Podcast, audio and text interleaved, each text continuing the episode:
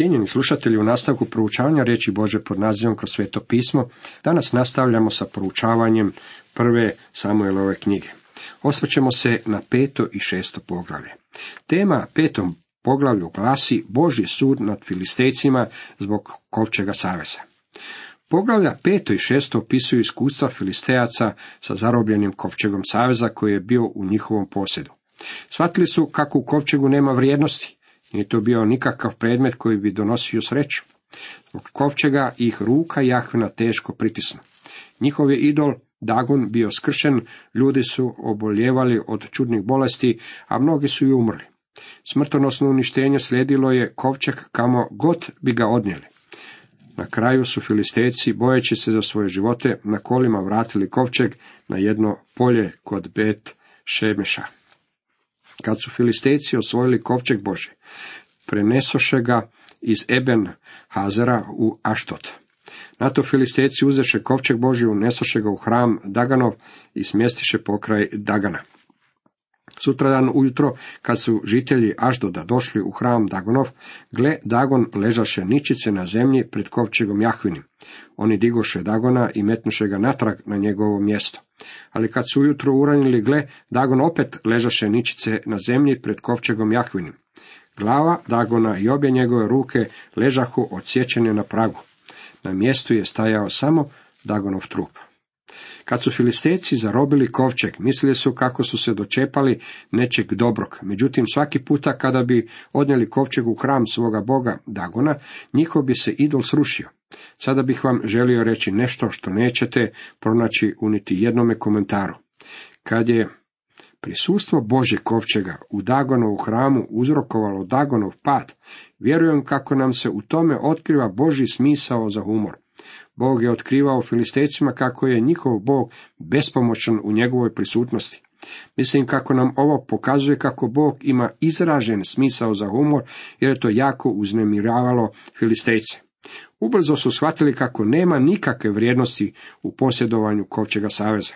U stvari, za njih je to bila prava opasnost. Tada ruka Jahvina teško pritisnu žitelje Aždoda i natjera ih u silan strah udari ih čirevima Aštod i njegovo područje.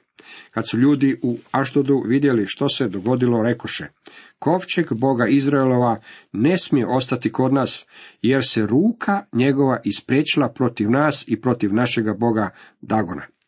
Misleći kako se ove nevolje i posjedovanje kovčega saveza podudaraju, oni su kovčeg poslali u drugi grad. Oni sazvaše i okupiše sve knezove filistejske k sebi i rekoše, što da radimo s kovčegom Boga Izraelova? A oni odgovoriše, u gad neka se prenese kovčeg Boga Izraelova. I prenesoše kovčeg Boga Izraelova onamo. Ali kad su ga prenijeli, ruka se Jahvena spusti na grad i nasta silna strava. Udari građane od najmanjega do najvećega tako da im se pojaviše čirevi. Oni tada poslaše kovčeg Boži u Ekron, ali kad je kovčeg Boži stigao u Ekron, povikaše Ekronjani. Donesoše kovčeg Boga Izraela k meni da pomore mene i sav moj narod.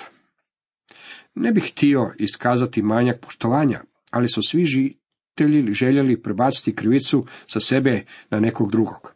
Konačno su se filistejski knezovi sastali i odlučili kovčeg vratiti natrag u Izrael. Bog je poslao svoj sud na filistejce. Filistejci su sebi postavljali samo jedno pitanje. Što ćemo s Izraelovim kovčegom? Kovčeg Jahvin bjaše sedam mjeseci u zemlji Filistejaca. Ponovno ne bih htio iskazati manjak poštovanja, ali je posjedovanje kovčega saveza za Filistejce bilo kao da su u rukama imali vrući krompir. Kad god bi kovčeg saveza bio postavljen pokraj Dagonova kipa, ovaj bi pao. Sve što je ostalo bio je trup, a to baš i nije predmet kojem bi oni poželjeli iskazivati štovanje. Tako je kovčeg stigao ljudima u gat, ali ni oni ga nisu željeli. Zato su ga poslali u Ekron, ali su se i ondje željeli riješiti kovčega. Tada filistejci sazvaše svećenike i vraće i zapitaše ih, što da radimo s kovčegom Jahvinim? Poučite nas kako da ga pošaljemo natrag na njegovo mjesto. Oni odgovoriše, ako hoćete vratiti kovčeg Boga Izraelova, ne šaljite ga natrag prazna, nego uzanj pošaljite i naknadnicu. tada ćete se izliječiti i značete zašto se njegova ruka nije okrenula od vas. Oni zapitaše kakvu naknadnicu treba da mu pošaljemo. Oni odgovoriše, prema broju filistejskih knezova pet zlatnih čireva i pet zlatnih štakora, jer je ista nevolja na vama i vašim knezovima. Filistejci su se željeli riješiti kovčega saveza. Međutim, nisu znali kako to treba učiniti. Zato su se posavjetovali sa svećenicima i vraćima koji su im rekli neka ne vraćaju Boži kovčeg u Izrael bez ikakve potpudvine. Trebali su poslati prinos, naknadnicu, a ta naknadnica govori o svom jadu filistejskog štovanja. Mnogi ljudi pitaju se zašto je Bog otjerao Filistejce iz svoje zemlje. Obećana zemlja nalazila se na raskrižu svijeta i oni koji su se ondje nalazili utjecali su na sve narode svijeta. Bog ih je potjerao iz njegove zemlje zbog ništavnosti njihova štovanja. Oni su se u potpunosti okrenuli od Boga. Ovdje im Bog ponovno daje priliku da se okrenu njemu. Kovčeg Jahvin staviše na kola i kovčežić sa zlatnim štakorima i slikovima svojih čireva. Zapazite da dok su filistejci vraćali kovčeg Izraelu, stavili su ga na kola. Ništa im se neće desiti zbog toga što su ga stavili na obična kola. Znate li zašto? Iskreno nisu niti znali za ništa bolje. Bog ih neće držati odgovornim zbog ovakvog čina. Međutim, Izrael je znao nešto mnogo bolje, pa ćemo i vidjeti kako je Bog kaznio Izraela zbog nepravilnog rukovanja kovčegom.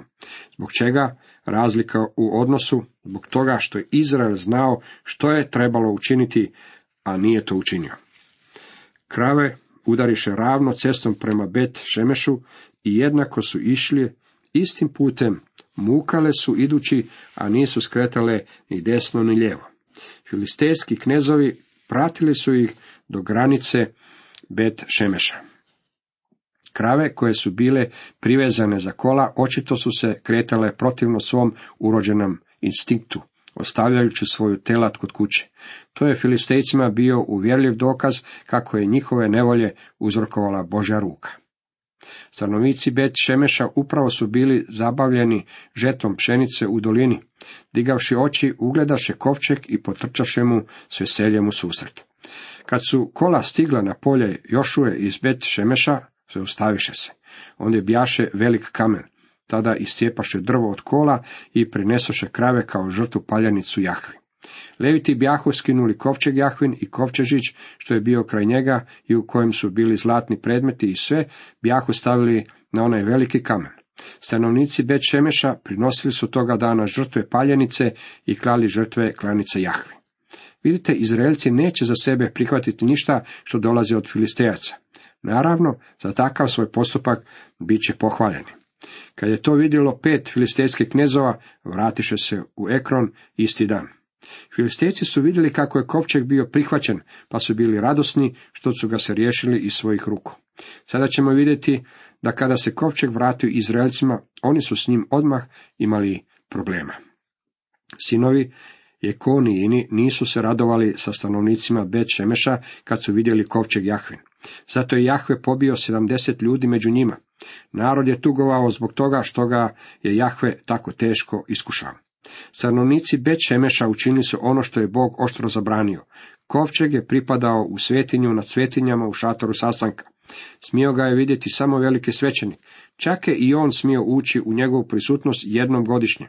Kad je kovčeg bio prenešen, kao na primjer za vrijeme lutanja pustinjom, bio je oprezno i s poštovanjem prekriven. Filistejci nisu znali za svu ovu proceduru, ali su Izraelci znali. Tada ljudi u Bet Šemešu rekoše, tko bi mogao opstati pred Jahvom ovim svetim Bogom?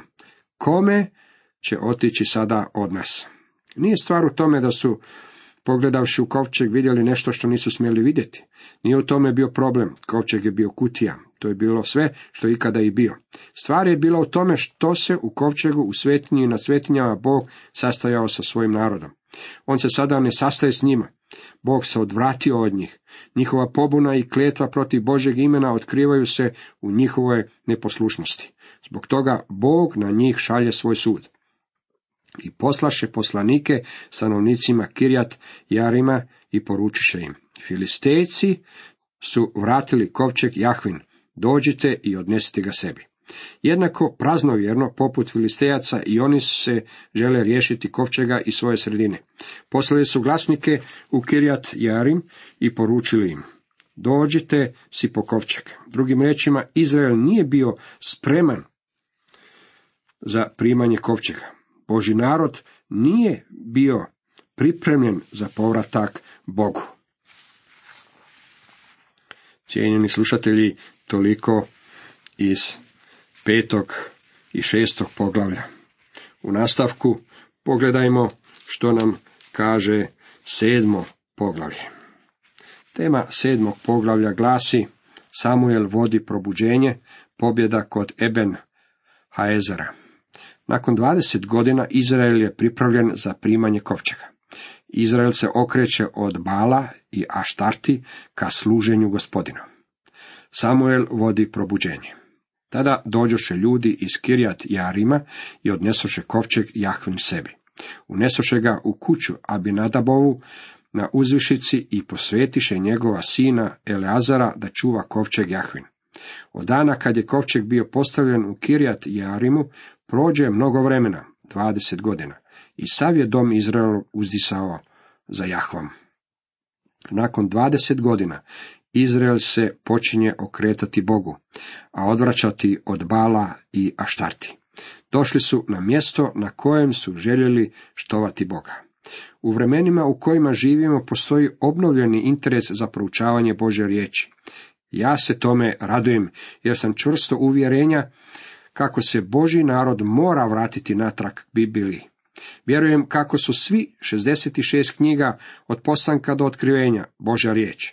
Vjerujem u cjelovitost i nepogrešivost Biblije i u činjenicu da se moramo vratiti njenom učenju. Već se dugo ovraćamo Božoj riječi. Napredak je polagan. Koliko će još godina trebati? Mnogi ljudi danas su umorni od slušanja mnogih praznih obećanja političara koji ih ne ispunjavaju, niti se trude to učiniti. Njima u korist reći ću kako ih oni niti ne mogu ispuniti. Ipak daju takva obećanja. Svakakve vrste nadri lijekova dolaze od sveučilišnih profesora i vođa sa svakog polja življenja. U svemu tome samo je jedna stvar pogrešna. Te stvari ne funkcioniraju, niti će ikada funkcionirati. Možda se u očaju ljudi okrenu Bogu. To se desilo s Izraelom nakon 20 godina tapkanja u mraku. Tada Samuel progovori svemu domu Izraelovu ovako. Ako se od svega srca svoga vraćate Jahvi, uklonite iz svoje sredine tuđe bogove, bale i aštarte i upravite srce svoje Jahvi i njemu jedinome služite. Tada će vas on izbaviti iz ruke filistejaca. Sinovi Izraelovi ukloniše na to bale i aštarte i služahu jedinome Jahvi. Ovo je u stvari sam početak Samuelove opsežne službe. Izrael je duboko zagazio u idola. Odvratili su se od živog i istinitog Boga. Bili su poraženi u već tolikim bitkama da im je to postala normalna stvar, a također su bili vrlo obeshrabreni. Počeli su žaliti za starim dobrim vremenima, koja su provodili s Bogom. I mi se također moramo vratiti Bogu. Velika je glad u srcima mnogih ljudi koji govore dosta nam je jedenja ovoga što i svinje jedu i to u stranoj zemlji. Želimo se vratiti u očev dom. Da bi to učinili, trebaju proći kroz vrata Bože riječi. Samuel tada zapovjedi. Skupite sve sinove Izraelove u mispu, da se pomolim Jahvi za vas. Oni se dakle skupiše u mispi, ondje su grabili vodu i izljevali je pred Jahvom. I postili su onaj dan i priznavali. Sagriješili smo Jahvi i Samuel je sudio sinovima Izraelovim u mispi. Samuel nije samo Izraelov prorok, već je također i sudac narodu. Ovdje vidimo Izrael kako se okrenuo od lažnih bogova k živom i istinitom Bogu. Samuel moli za njih, a oni ispovjedaju svoje grijehe. To je put povratka za Boži narod. Ja mislim kako nema niti jednog drugog puta po kojem Bog bi nas mogao blagosloviti i bez kojeg bismo se mogli vratiti Bogu. Danas mnogo slušam o mnogim metodama povratka, koje će navodno Bog blagosloviti. Reći ću vam otvoreno, ono što Boži narod treba učiniti je da dođe pred gospodina i ispovijedi svoje grijehe. Trebaju pogledati na sebe i svoje živote u svjetlu Bože riječi. Kad bismo se stvarno mogli vidjeti, shvatili bismo kako smo lišeni Bože slave, kako čitamo u Rimljanima 3.23. Nakon toga možemo biti sigurni kako će nas krv Isusa Krista, Božeg Sina, nastaviti čistiti od grijeha, kako nam to kaže u 1. Ivanova 1.9. I zamoliše sinovi Izraelovi Samuela, ne prestaj vapiti za nas Jahvi Bogu našemu, da nas izbavi iz ruke Filistejaca. Samuel uze jedno janje sisanče i prinese ga Jahvi kao žrtvu paljanicu i glasno se pomoli Jahvi za Izraela i Jahve ga usliša. Dok je Samuel prinosio žrtvu paljanicu, filistejci su došli da udare na Izraela. Ali Jahve toga dana zagrmi silnom grmljavinom na filistejce i tako ih prestraši i smete da su podlegli Izraelu. Ratnici izraelski iziđoše iz Mispe i potjeraše filistejce, tukući ih sve do ispod Betkara. Bog je Izraelu podario prekrasnu pobjedu, a to im je prva nakon dugog razdoblja uzastopnih poraza. Ovi su ljudi zapali u štovanje idola, postali su drski pobunjenici protiv Boga. Kad su se počeli okretati Bogu, Samuel je izrekao priznanje greha i obećanje da će se vratiti Bogu. Kao odgovor, Bog im je podario pobjedu nad filistejcima. A Samuel uze jedan kamen i postavi ga između Mispe i Ješane i nazva ga imenom Eben Hazer, govoreći, dovde nam je Jahve pomogao. Ime Eben Hazer znači kamen pomoći. Dovde nam je Jahve pomogao. Bio je to također i kamen sjećanja, gledajući unazad na povijest njihovog odnosa s Bogom. Bio je to kamen priznanja, kamen za vrijeme u kojem su živjeli za sadašnjost. Bio je to kamen otkrivenja, kamen namijenjen budućnosti. Dovde nam je Jahve pomogao. Za nas je uobičajeno da gledamo unazad. Sjetite se što je Bog kroz Pavla poručio Filipljanima. Uvjeren sam u ovo, onaj koji otpoče u vama dobro djelo, dovršit će ga do dana Isusa Krista. Prijatelju, je li Bog i tebe vodio i doveo do točke na kojoj si sada? Vodi li te On još i danas? Je li On taj koji upravlja tobom? Ako jest, možeš reći, dovde mi je Jahve pomogao. S obzirom da ti je pomogao do sada, nastavit će to činiti i nadalje. Bog nam je dao sjećanje kako bismo mogli imati svježih ruža i u prosincu. Dok nam sjećanje svira po klavijaturi prošlosti, siguran sam da svaki od nas može reći, dovde mi je Bog pomogao. Jošova je mogao reći, ja i moj dom služit ćemo Jahvi. David je mogao reći, hvalite Jahvu, jer je dobar, jer je dovijeka ljubav njegova. Tako nek reknu svi otkupljenici koje Jahve otkupi iz ruke dušmanske. Ja osobno također mogu posvjedočiti, gospod je dobar. Jedan je biznismen jednom rekao, znate, upotreba vremena može se preslikati na bankarstvo. Jučer je poništeni ček, sutra je obveznica, a danas je gotovina. Potrošite je mudro. Prepoznajte li djelovanje Boga u svom životu? To je ono što je Samuel mislio Seben Heiser kamenom. Bio je to kamen otkrivenja. On ne znači samo dovde, već i odavde.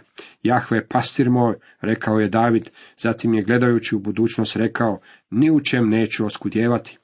Netko je jednom rekao, jako sam zainteresiran za budućnost, jer ću čitav svoj život provesti ondje, pa je razumljivo da želim biti siguran o kakvoj se budućnosti radi. Znamo pak da Bog u svemu na dobro surađuje s onima koji ga ljube, s onima koji su odlukom njegovom pozvani. Dr. Torej uvijek je isticao kako je Rimljanima 8.28 mekani jastuk za umorno srce. Svakome od nas potreban je kamen Eben Haezera, ja se nadam kako i vi imate jednog u vašem životu. Tako su filistejci bili poniženi i nikada više ne navališe na zemlju Izraelovu, a ruka je Jahvina pritiskivala filistejce svega vijeka Samuelova. Mislim kako se može reći da od tog trenutka filisteci nikad više nisu bili tako dominantni i nenadmašni, kao što su to bili prije bitke s Izraelcima. Bila je to značajna bitka i kamen stoji kao sjećanje na nju. Kamen se nalazio pet ili šest kilometara sjeverozapadno od Jeruzalema i od njega se vidi grad.